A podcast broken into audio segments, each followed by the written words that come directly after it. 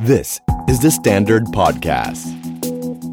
Super productive กับรวิทย์หานุสาหะ สวัสดีครับยินดีต้อนรับเข้าสู่ Super Productive Podcast นะครับ คุณอยู่กับประวิทยานุสาหะ แล้วก็โคโฮสของเราพี่ครับ พี่สวัสดีครับสวัสดีครับอ่าเจอกันอีกแล้วนะครับเอาวันนี้เป็นเรื่องวันวันวันนี้เป็นเรื่องที่น่าสนใจมาก เพราะว่าเชื่อว่าสกิลนี้น่าจะต้องได้ใช้เยอะช่วงเนี้ยนะฮะวันนี้เราพูดถึงเรื่องของการ negotiation อ่า การเจรจาต่อรองเจรจาต่อรองทำไมช่วงนี้ถึงต้องใช้เยอะครับพี่ครับโอ้โหเพราะตอนนี้มันโลกมันเปลี่ยนเยอะในช่วงนี้เหมือนกับหลาย ๆ อย่างเนี่ยเอ่อที่ต้องบอกว่ามีมีอารมณ์คล้ายๆล้างไพ่นะในในหลายเรื่องหรือว่าถ้าไม่ล้างไพ่ก็เป็นเหมือนกับต้องมาเจรจากันใหม่ทั้งหมดนะครับถ้าเราทำงานอยู่ตอนนี้เนี่ยถ้าเราเป็นลูกน้อง เราก็ต้องเจรจากับหัวหน้านะหลายเรื่องเรื่องการเงินเรื่องการงานนะครับ เจรจากับแบงค์ นะฮะไม่เคยมีช่วงไหนนะที่เราต้องอยากเจรจากับแบงค์มากเท่าช่วงนี้มาก่อนนะฮะเอิ่มถ้าเราทำธุรกิจเราจะต้องเจรจากับซัพพลายเออร์กับลูกค้านะครับ เจรจากับลูกน้องนะฮะเจรจากับถ้าบริษัทใหญ่ก็ต้องเจรจากับสหภาพแรงงานอะไรอย่างเงี้ยคือมันมีแต่เรื่องของการ negotiate ทั้งหมด แต่จริงๆแล้วก็ไม่ใช่เรื่องแปลกอะไร เพราะว่ามนุษย์เราเนี่ยใช้ negotiation skill ทั้งวัน เราอาจจะไม่ได้รู้สึกเท่านั้นเอง อะพอพูดถึง negotiation เราจะนึกถึงเรื่องการเจรจาธุรกิจต่อรองกฎหมาย จริงๆ มันมันกว้างไปกว่านั้นใช่ไหมโอ้ครับกว้างพี่กว่านั้นครับเยอะมากเลยฮะเออเวลาพูดถึง negotiation นะภาพแรกที่เออป๊อปขึ้นมาในหัวก็คือโต๊ะแล้วมีคนใส่สูทอยู่สองข้างใช่ไหมเออตรงข้ามกันด้วยนะเออตรงข้ามต้องนั่งตรงข้ามกันนะซึ่งจริงๆแล้วมันอันนั้นก็เป็น negotiation แบบหนึ่งแหละแต่ว่าจริงๆแล้วมันมีเยอะมาก นะผ่านหลากหลากหลายกระบวนการมีทั้งทางตรงทางอ้อมต่างๆนานาวันนี้ เราจะมาลองคุยคุยๆแงะกันไปทีละอย่างว่า มันมีมุมไหนที่น่าสนใจเกี่ยวกับเรื่อง negotiation รวมถึงสกิลด้วยเนาะอืมนะครับครับอย่างมุมหนึ่งที่พี่ว่าสำคัญมาก ๆ ก่อนที่จะเริ่มต้นเจรจาเลยครับ จริง ๆ มันเป็นภาพที่พี่ทับพูดเมื่อกี้เลย ภาพ negotiation ในความทรงจำของเราเนี่ยมันคือต้องมีสองฝั่งที่หันอืมหน้าเข้ามาปะทะคารม ใช้เหตุการณ์ใช้เหตุผลต่างๆเนาะอ่าเข้ามาสู้กันเพื่อมีฝ่ายหนึ่งชนะ ฝ่ายหนึ่งแพ้ใช่ฝ่ายหนึ่งเจรจาได้เปรียบฝ่ายหนึ่งเสียเปรียบอืมแต่พี่รู้สึกว่า mindset อันนี้สำคัญมาก ๆ ก็คือ เวลาที่เจรจาครับศัตรูของเราเนี่ยไม่ใช่คนที่เราเจรจาด้วยหรือคนที่นั่งอยู่ตรงข้ามเลยนะ แต่เป็นสถานการณ์นั้นอืมๆต่างหากอย่างเช่น ช่วงเนี้ยพอเจอโควิด เข้าไปเนี่ยเราต้องไปคุยกับแบงก์สมมติขอผ่อนผันหนี้หรือว่าอืมคุยกับพนักงานเรื่องการเอ่อลดเวลาลดเงินเดือนอะไรต่าง ๆ เนี่ย เขาไม่ใช่ศัตรูเราเนาะใช่เขาคือเพื่อนสหายร่วมรบที่ต้องสู้กับไอสถานการณ์เนี้ยอืมไปพร้อม ๆ กับเรา เพราะฉะนั้นพี่ว่าถ้าเกิดมี mindset ของการอยาก collaboration อยากร่วมมืออยากผ่านวิกฤตนี้ไปด้วยกันหาทางออกร่วมกันเนี่ยแค่เนี้ยก็เป็นกระดุมเม็ดแรกที่สำคัญมากโอ้ๆสำถ้าคัญมากติดกระดุมเม็ดนี้ผิผิดดเนี่ยเรียกว่ายากเลยนะครับ หลังจากนี้ จริง ๆ แล้วจะขอเน้นอีกของของต่อของพีนิดนึงว่า อันนี้สำคัญจริง ๆ ครับ เพราะถ้าเกิดทันทีที่ เรารู้สึกเป็นศัตรูกันเมื่อไหร่เนี่ยนะไม่ว่าจะฝั่งเขาฝั่งเราหรือรู้สึกกันทั้งคู่เนี่ยนะฮะการเจรจาเนี่ยมันจะไปอีกแบบหนึงเลยนะ มันจะต้องมีผู้ชนะและผู้แพ้ทันที ถ้าเกิดว่าเขาเป็นศัตรูเรานะอืมแต่ถ้าเกิดว่าเขาไม่ใช่ศัตรูเราเขาเป็นคนที่อะเรามาเอามาอย่างที่บอกเรามีสถานการณ์ มันต้องแก้มันมีเรื่องอะอืมช่วยกันเอาไงดีนะครับ สถานการณ์และบรรยากาศและจริง ๆ ต้องบอกว่ามนุษย์เราเนี่ย ไม่ได้เจรจากันบนเหตุผล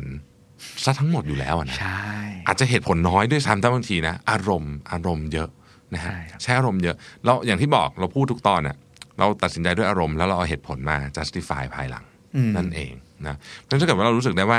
อีกคนนึงไม่ใช่ศัตรูที่พี่บอก mindset อันเนี้ยเป็นจุดเริ่มต้นที่สำคัญที่สุด อาจจะเรียกได้ว่า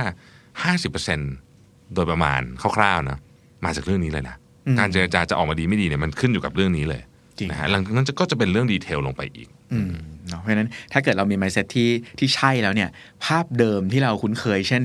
การแบบเจ้าเล่ห์เจ้าเหลี่ยม การอ่าใช้เสียงดังการทุบโต๊ะเนี่ย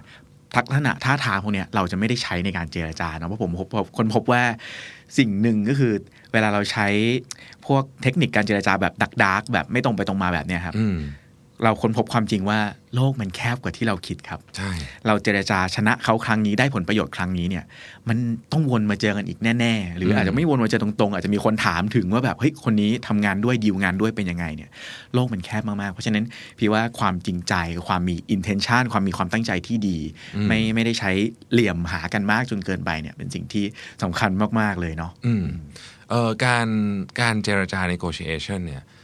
ต้องแยกออกจากการแข่งขันนะครับอันนี้เป็นอีกเรื่องหนึ่งนะครับอืมการแข่งขันเช่นการแข่งขันกีฬาหรือการแข่งขันหมากรุกอย่างเงี้ยอ่านั้นน่ะโอเค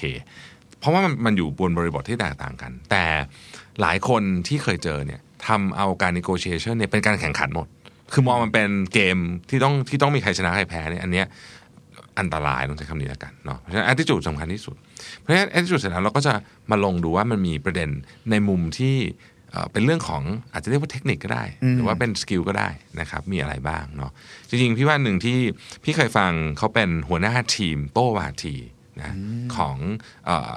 เข้าใจว่าถ้าจำไม่ผิดเนี่ยเป็นทีมของ Harvard นะฮะเป็นหัวหน้าหัวหน้าทีมโต้วาที ซึ่ง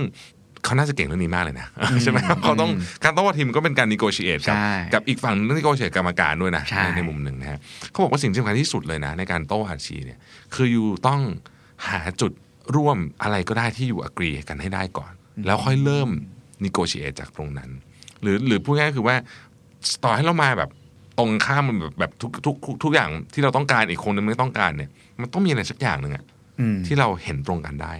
แล้วนั่นคือจุดเริ่มที่ที่ดีอ่าเสริมนิดนึงของพี่ทับครับ ผมนี่เด็กโตวาทีของมหาวิทยาลัยธรรมศาสตร์ครับอืมอ่าอยู่ชมรมปาฐกถาโตวาที รุ่นพี่เนี่ยสอนประโยคหนึ่งก่อนที่จะเริ่มโต้เนี่ยครับถ้าไปดูฟอร์แมตของโตวาทีภาษาไทยนะมันจะมี สิ่งที่ต้องทำก่อนก็คือการแปลยติครับาคือการสร้าง definition อ่าอย่างเช่นวันนี้วันนี้เราจะมาเถียงกันว่าสุขภาพหรือเศรษฐกิจสำคัญกว่าเนี่ยอืมเราต้องมา define ก่อนนะว่า สุขภาพในนิยามเนี้ยหมายถึงอะไร ครอบคลุมใครบ้าง ครอบคลุมมิติไหนบ้าง แล้วเศรษฐกิจเนี่ยมันคือนิยามอะไรแบบไหนบ้าง แล้วหลายๆครั้งถ้าถ้าเป็นศาสตร์การโต้วาทีนะครับ เราก็จะมาเถียงเราก็จะมาปักธงที่ได้เปรียบเราอ่าเช่น เราตีความอันเนี้ยกว้างๆไว้ก่อน เราจะได้ได้เปรียบ หรืออีกอันหนึ่งก็คือการ นิยามผ่านเครดิตความน่าเชื่อถือ เช่นอ่านิยามคำว่าสุขภาพนะครับอ้างอิงจากราชบัณฑิตยสถาน กับนิยามสุขภาพนะครับอ้างอิงจากมหาวิทยาลัยสแตนฟอร์ดหรือจาก WHO อะไรอย่างเงี้ยครับคือมันก็จะมีการใช้หลักฐานอ้างอิงที่น่าเชื่อถือเนี่ยต่างกันมาหยิบตรงนั้น ทีนี้หยิบเสริมจากพี่ทับมาต่อเลยครับว่ามันมีทิปอะไรบ้างสำหรับการ negotiation เนอะพี่ไปเจอหนังสือเล่มหนึ่งมาครับอ่านสนุกมากอ่านง่าย ชื่อเรื่องว่า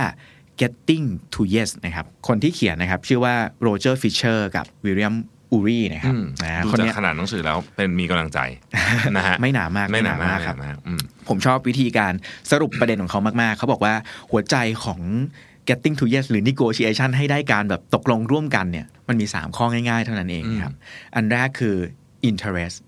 เข้าใจก่อนว่าความสนใจของตัวเอง ความต้องการของตัวเอง หรือความต้องการของอีกฝั่งเนี่ยคืออะไรนะคโอ้รับนี่สำคัญสุดเลยนะโอ้สำคัญต้องมากรู้ก่อนว่าจบจากมีตติ้งไปเนี่ยฉันอยากได้อะไร บางคนเนี่ยเข้ามาห้องประชุมไม่รู้นะครับว่าตัวเองคนแบบนี้เจรจาด้วยยากมากที่สุดนะครัแล้วบก็อีกฝั่งด้วยถูกไหมใช่เราก็ต้องรู้อย่างอย่างอย่างคุยกับธนาคารเนี่ยชัดเจนเนาะใช่ว่าสองฝั่งเนี่ยมีความต้องการที่ไม่เหมือนกันอย่างอินเทรสคนละเรื่องเลยแหละอืมเออเป็นอินเทรสคนละเรื่องจริงๆแต่ว่าเราสามารถค่อยๆจูนมาหากันตรงกลางได้เนาะอ่า ซึ่งมันจะมีเทคนิคในการเรียกว่าอะไร gather information การล้วงลับข้อล้วงลึกข้อมูล หรือว่าอืมการค่อยๆ ให้อีกฝั่งเล่าเนี่ยอย่างที่พี่ทับพูดตอนเราคุยกันก่อนมาอัดเมื่อกี้ครับว่าในการ negotiation เนี่ย คนที่ชนะคือคนที่ฟังมากกว่าพูดอ่าใช่ไหมครับทำไมพี่ทับถึงถึงคิดว่าเรื่องนี้มันสำคัญนะในการเพราะจฟัริงๆอะจริงๆแล้วโดยหลักการก็คือว่า ใครก็ตามที่มีข้อมูลเยอะกว่าเนาะก็จะน่าจะต้องตัดสินใจได้ดีกว่าถูกไหมฮะอืมคนพูดอย่างเดียวไม่ได้ข้อมูลนะอืม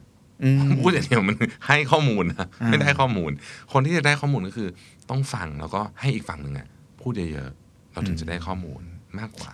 เนาะอะอันนี้ก็เป็นสเต็ปแรกของหนังสือเล่มนี้นะครับ คือการเข้าใจ interest ของทั้งอีกฝั่งหนึ่งแล้วก็ของตัวเองอืมนะครับ ซึ่งพอมาถึงข้อที่2ครับ คือพอเราเราเริ่มเราเริ่มเข้าใจความต้องการความสนใจของอีกฝั่งแล้วเนี่ย เราต้อง invent ครับ ข้อที่ 2 คือ invent อืมคือการสร้าง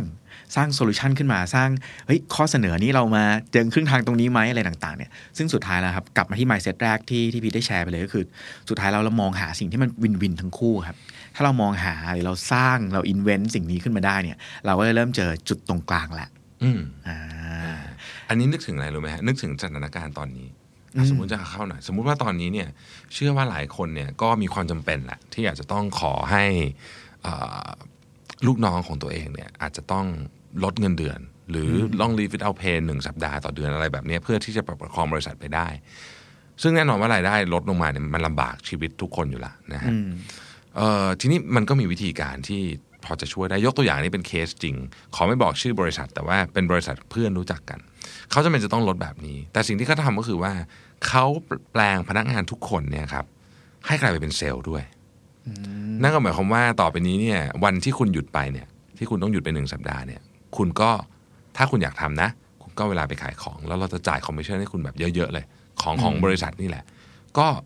ก็ช่วยได้ พนักงานก็มีรายได้เพิ่มขึ้นนะญาติเอาไปขายได้ด้วยญาติพนักงานไปขายได้ด้วยอืมอย่างเงี้ยนะฮะซึ่งมันก็เป็นของที่แต่ก่อนไม่เคยคิดกันมาก่อนเลยด้วยซ้ำพอมาเจอเรื่องนี้ก็ต้องคิด ก็เลยรู้สึกว่าเออถ้าเกิดว่ามันมี mindset แบบนี้มันก็ไปได้ พนักงานเองก็รู้สึกว่า โอเค เราก็ มีรายได้เสริมจากก้อนที่หายไป แต่ว่าสิ่งที่เราทำอยู่เนี่ยมันก็เพื่อว่าวันหนึ่งสถานการณ์กลับมาปกติ ทุกอย่างก็จะจะได้เราก็ได้กลับมามีรายได้เหมือนเดิมนะอืมนะครับจริงครับ เพราะว่าหลาย ๆ ครั้งเนอะเวลาเรา negotiate โดยเฉพาะในสถานการณ์ช่วงเนี้ยครับ มันจะไม่มีโซลูชันมาก่อน มันจะใช่เป็นสิ่งใหม่อืมเพราะฉะนั้นพี่เลยเลยแชร์ตอนต้นว่าการทำความเข้าใจทั้งตัวเอง ทั้งสถานการณ์ ทั้งคนที่เราเจรจาด้วยเนี่ยเลยเป็นสิ่งที่สำคัญมากใช่บางทีเราตัดสินใจไปก่อนว่าเฮ้ยทำไม่ได้หรอกพนักงานเราให้ไปขายของอืมแต่ถ้าเกิดคุยกับเขาจริงๆเฮ้ยเขาอยากลองมานานแล้วก็ได้นะใช่ใช่หรือเขาอาจจะมองว่าเฮ้ยในช่วงเนี้ยเขายอมเรียนรู้มากขึ้น เขายอมใส่พลังกับมันมากขึ้น เพราะมันเป็นช่วงวิกฤตเขาพร้อมจะสู้ไปกับเราขอยกตัวอย่างอันหนึ่งที่เห็นอ่าอันนี้อันนี้อันนี้เป็นเคสเล่าได้เพราะเราเห็นในโซเชียลมีเดียก็คือเคสของเอ่อร้าน ชาบูเจ้าดังร้านหนึ่งอ่าอ่าที่เขาเอาพนักงานเนี่ยมาเป็นไรเดอร์ส่งของแทนนะตอนเนี้ยเอ่อเพื่อจะไม่ต้องเลิกจ้างพนักงานได้นะซึ่งซึ่งมันก็ค่อนข้างจะเหมาะสมเลยก็เพราะว่าจริง ๆ ต้นทุนการส่งอาหารเนี่ยครับมันก็ค่อนข้างแพงนะเวลาเราจ่ายให้กับแอ g ก e เกเตอร์ต่างๆ แต่ถ้าเกิดเรามีคนเราว่างอยู่แล้วอะแล้วทุกคนก็มีมอเตอร์ไซค์อยู่แล้วอะอืมเราก็เปลี่ยนเขาเป็นคนส่งอาหารซะเลยอืมก่อนหน้านี้เราคงไม่มีเราคงไม่ได้คิดเรื่องเนี้ยคงไม่มีใครคิดเรื่องนี้ออกจนกระทั่ง มันเกิดเหตุการณ์ครั้งนี้ขึ้น อืมจริงครับ แล้วก็มาถึงข้อสุดท้ายของจากหนังสือเล่มนี้เนาะ getting to yes เขาบอกว่าข้อสุดท้ายก็คือการ insist ครับ คือถ้าเกิดเราเข้าใจว่าเส้นของแต่ละคนคืออะไรมากพอเนี่ย แล้วเราเสนอ solution ไปเนี่ย สุดท้าย solution นั้นนะครับ มันจะไม่ได้ตามที่เราต้องการเป๊ะร้อยเปอร์เซ็นต์หรอกอืมอืมอืมมันจะต้องถอยลงมา แต่เราต้องรู้เส้นของตัวเองให้ชัดกันว่า เราจะถอยไปได้ถึงจุดไหน และอีกอ่าฝั่งเนี่ยถอยไปได้ถึงจุดไหนอ่าดังนั้นการ insist ตรงนี้หาจุดร่วมเนี่ย สิ่งที่เป็นเหมือน option ที่ดีที่สุดสำหรับทั้งสองฝั่งคืออะไรเนี่ยก็เลยเป็น process สุดท้ายที่สำคัญมากไม่แพ้กัน เพราะฉะนั้นบางทีหลายๆครั้งเราเรานึก solution ออกเราอยากจะได้ต้องเป็นแบบที่เราคิดเท่านั้นเนี่ยบางทีมันจบกันไม่ลงเนาะจบกันไม่ลงนต้องถอยกันคนละก้าวบ้าง ถูกต้องครับ อืมเรื่องของ negotiation ตอนนี้เนี่ยเชื่อว่าทุกคนใช้เยอะ แล้วก็เอ่อมันไม่จำเป็นจะต้องเครียดนะ เวลาพูดคำนี้เนี่ยหนึ่งในสิ่งที่ถ้าเกิดไปถามคนทั่วๆไปเนี่ยนะครับ อารมณ์หนึ่งถ้าเกิดว่าได้ยินคำว่า เจรจาต่อรองนึกถึงควความรู้สึกไหนเป็นความรู้สึกแรก ความรู้สึกเครียดและกดดันเนี่ยจะมาแรกเลยนะอืมเพราะรู้สึกว่าทันทีที่เข้าสู่คำเนี้ยเจรจาต่อรองเนี่ยมันมันมันต้องมันต้องมีมันต้องเป็นฟอร์แมตแบบนั้นนะเหมือนที่เราติดภาพที่เราบอกนะฮะแต่จริงๆมันไม่ต้องเป็นอย่างนั้นก็ได้นะ ที่การเจรจาต่อรองเนี่ยในทางในความเป็นจริงแล้วมันคือการหาทางออกร่วมกันมากกว่านะอืมอ่าคือเราเราไม่ได้เจรจาเพื่อจะทำอะไรเราเพื่อเราจะหาทางออกด้วยกัน เพื่อให้เราทั้งสองคนเนี่ยมีมีมีสิ่งที่เราอยากได้ออกไปได้ทั้งคู่ หรือถ้าไม่ได้ ก็ไม่ได้หมายความว่าเราจะต้องเกลียดโกรธกันอะไรแบบนี้ถูกไหมฮะอืมมันก็มันก็มันก็ต้องปรับมุมมองไปในเวนั้น ที่อยากชวนพี่คุยตอนนี้เนี่ยนะฮะโลกเราเนี่ยกำลังมีการเจรจาต่อรองที่ใหญ่มากๆ แต่ไม่ใช่เกิดขึ้นจากมนุษย์เดียวๆนะเราก็จะมีการเจรจาต่อรองกับระหว่างมนุษย์กันเอง ระหว่างรัฐบาล ระหว่างองค์กรนะฮะระหว่างประเทศต่างๆ เหล่านี้ ก็คือว่าสถานการณ์โควิด -19 เนี่ยมันทำให้เราต้องเจอกับไดเลม่าครั้งใหญ่ ก็คือข้างหนึ่งเรื่องของสุขภาพ หรือเอาว่าเรื่องของการระบาดของโรคแล้วกันอืมใช้คำนี้นะ ว่าจะหยุดเร็วจบช้าจบเร็วต่าง ๆ นะฮะ ข้างหนึ่งก็เป็นเรื่องของปากท้องเศรษฐกิจอืมเผอิญว่าถ้าเกิดมองแบบเร็วๆ การลดการระบาดของโรคที่ดีที่สุด ก็คือการใช้มาตรการคุมเข้มเลยนะอืมซึ่งแน่นอนว่ามันก็คงลดจริงอะอยู่แต่บ้านให้หมดเลยห้ามอยู่อบ้าอนกห้ามออกจากบ้านออกมาออกมาโดนจับอะไรแบบนี้นะฮะแต่ว่าในขณะเดียวกันหนึ่งทำแบบนั้นปุ๊บเนี่ยแน่นอนขาเศรษฐกิจเนี่ย ก็สามารถยืนระยะได้ไม่นานหรอกอืม จากกิจกรรมเศรษฐกิจที่มีแอคทิวิตี้คนออกมาใช้เงินกันวันหนึ่งหลายสิบล้านคนเนี่ยหยุดอยู่เฉยๆเลยศูนย์เนี่ยโอ้โหอันนี้นี่มันต้องกระทบอย่างมโหฬารดังนั้นตอนนี้เชื่อว่าทุกที่ทุกรัฐบาลทุกวอลลุ่มเนี่ยกำลังมีสองเรื่องเนี่ยนิโกชิเอตกันอยู่อืมนะฮะนิโกชิเอตกันอยู่อย่างมาก ๆเลยสัตอันนี้เห็นภาพชัดเจนว่าทั้งสองฝั่งไม่ได้เป็นศัตรูกันอืมถูกไหมไม่ได้เป็นศัตรูกัน เรากำลังต่อสู้กับสถานการณ์โควิด -19 เพื่อหาทางออกร่วมกัน ผมว่าการ negotiation ครั้งนี้เนี่ยของแต่ละประเทศที่เราติดตามข่าวอยู่เนี่ยแสดงให้เห็นเหมือนกันนะครับว่ามันมีภาพของการที่เหมือนที่พีพูดเมื่อกี้การหา interest ของแต่ละฝ่ายอืมเราเป็นนักระบาดวิทยา interest ของเราคือทำให้คนระบาดติดโรคน้อยที่สุดอืมแต่ในขณะเดียวกันเนี่ยถ้าทำอย่างนั้นอย่างเดียวเนี่ยผลเสียมันมีเยอะ เราก็ต้องมองอีกมุมหนึ่งของฝั่งของนักเศรษฐศาสตร์ว่าเขาเขาคิดเรื่องนี้ยังไง มันมีจุดไหนไหมที่พอจะเป็นจุดที่ เราเดินไปด้วยกันได้ นี่อาจจะเป็นการนิโกชิเอตครั้งสำคัญ และใหญ่ที่สุดครั้งหนึ่งของมนุษยชาติก็ว่าได้ เพราะประเทศไหนตัดสินใจผิดเนี่ยนะฮะก็มีโอกาสที่จะไม่เศรษฐกิจเจ๊งคนก็ตายเยอะมีสองอย่าง หรืออาจจะทั้งคู่ คือคือมันมันมีแยกกว่านั้นก็คือ เจ๊งด้วยตายเยอะด้วยอย่างเงี้ยนะฮะอืมเพราะฉะนั้นครั้งนี้เนี่ยจะเป็นเรื่องที่ใหญ่มาก แล้วเราก็จะเริ่มเห็นว่า เทคนิคการเจรจาของของของสองฝั่งเนี่ย เราก็จะเริ่มเห็นว่า เอ๊ะ ขอแบบนี้ได้ไหมขอแบบนี้ไหมถ้าเกิดเราลองมองลงไปเนี่ยนะครับ มันคือ negotiation skill และ negotiation concept หรือ mindset ที่สำคัญจริง ๆ เพราะคราวนี้เป็น life or death situation อะความเป็นความตายจริง ๆ เรากำลังอยู่ใน biggest negotiation ever ของโลกนะฮะจริงครับตอนเนี้ยแล้วถ้า ขยับออกมาในในภาพที่สเกลเล็กลงนิดนึงเนาะอืมผมว่าในทุกองค์กรตอนนี้ก็ต้องนีโกเชตเหมือนกันครัใช่เราเองก็มีขาหนึ่งที่ต้องดูแลสุขภาพชีวิต ความอ่าปลอดภัยของพนักงานเราเนาะจะมาทำงานแล้วมีคนติดโรคขึ้นมาเนี่ยอืมมีคนเป็นอะไรขึ้นมานี่รับผิดชอบไม่ไหวเหมือนกันถูกต้องแต่ในอีกแง่หนึ่งเราก็ต้องหาเงินเงินก็ต้องหา ก็ต้องขายของเออก็ต้องดีกับลูกค้าเหมือนเดิม แต่มันมันทำงานแบบเดิมไม่ได้แล้วอืมตรงเนี้ยครับพี่ว่าบทบาทของผู้นำแต่ละองค์กรเนี่ยสำคัญมาก ๆว่า อย่างแรกคือจะไปทำความเข้าใจสถานการณ์ให้ได้มากพอเนี่ยได้ยังไงอืมเราไปคุยกับลูกน้องในทีมหรือยัง เราไปคุยกับเอ่อแบงค์หรือยัง เราไปคุยกับ partner เจ้าต่างๆ ลูกค้าเจ้าต่างๆหรือยังว่าความต้องการของเขาเนี่ยเส้นที่เขาอยากได้ เส้นที่เขาจะ ถอยกว่านี้ไม่ได้แล้วเนี่ยมันคืออะไรอืมถ้าเรายังเข้าใจตรงนี้ไม่มากพอยากมากเลยนะครับ ในการออกแบบดีลในการออกแบบ solution ใหม่ๆ invent solution ใหม่ๆ เพื่อหาทางรอดร่วมกันไปให้ได้ เพราะฉะนั้นช่วงเนี้ยการที่กระโดดเข้าไปทำความเข้าใจทุก ๆ ฝ่ายร่วมกันเนาะเพื่อหาทางออกหรือ negotiate หาทางออกร่วมกันเนี่ยเลยเป็นเรื่องที่สำคัญมากในเลเวลของการทำธุรกิจเหมือนกัน ถูกต้องครับ สุดท้ายคิดว่า negotiation เนี่ยจะ ดีได้ก็น่าจะต้องมี skill อันหนึ่งก็คือ empathy ซึ่งยังคงเป็น skill ที่เราพูดถึงอยู่บ่อยๆนะครับแล้วก็ใช้ได้กับทุกเรื่องรวมถึงเรื่องนี้ด้วยออยากอยากจะเล่าเรื่องหนึ่งให้ฟังที่รู้สึกว่ามันเป็นมันเป็นเรื่องที่เกิดขึ้นแล้วเป็นเรื่องที่น่ารักดีนะครับ จริง ๆ พี่คนนี้ปัจจุบันนี้ก็ไม่ได้ไม่ได้อยู่ด้วยกันแล้วกับแกเกษียณไปแล้วแต่ว่ามันมีอยู่ช่วงหนึ่งตอนที่พี่เข้ามาทำงานใหม่ ๆ นะครับ แล้วก็ ตอนนั้นเนี่ยเราเปลี่ยนระบบคือตอนเริ่มต้นเนี่ยเราไม่มีคอมพิวเตอร์เลยนะเราแบบศูนย์เลยพิมพ์ดีดอะพิมพ์ดีด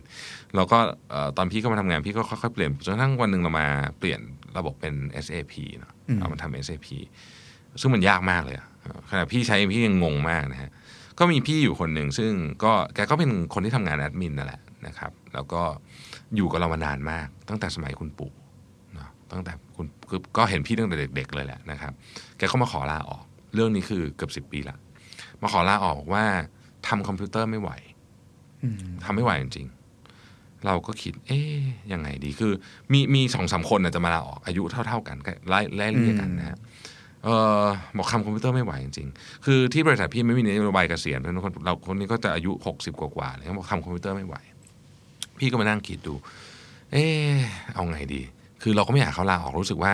มัน fail ในฐานะ ที่เราเป็นหัวหน้าด้วยที่เราไม่สามารถที่จะแค่เราเปลี่ยนระบบแล้วคนต้องลาออกนี่มันแปลว่าเราทำอะไรสักอย่างไม่ผิดถูกไหมฮะแต่ไอ้ครั้นจะไม่ใช้คอมพิวเตอร์เนี่ยมันก็ไม่ได้ลงทุนไปแล้วอะไรไปแล้วอืมเราก็เลยมานั่งดูจริง ๆ ว่า จริง ๆ แล้วเนี่ย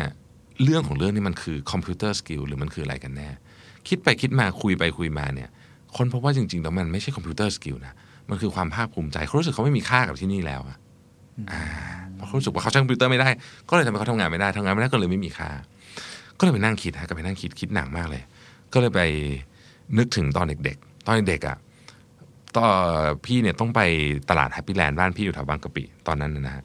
แล้วก็ไอ้ตลาดแฮปปี้แลนด์เนี่ยสมัยก่อนเป็นตลาดสดเลยนะตลาดสดเราก็จำได้ว่า 90%คือเราเป็นเด็กอะเราเราจะจำภาพอะไรเป็นเป็น block block อะจำได้ว่า 90%ของการอยู่ไอ้ตลาดเนี่ย มีอยู่เรื่องเดียวเลย ก็คืออาม่าต่อราคา ทุกแผง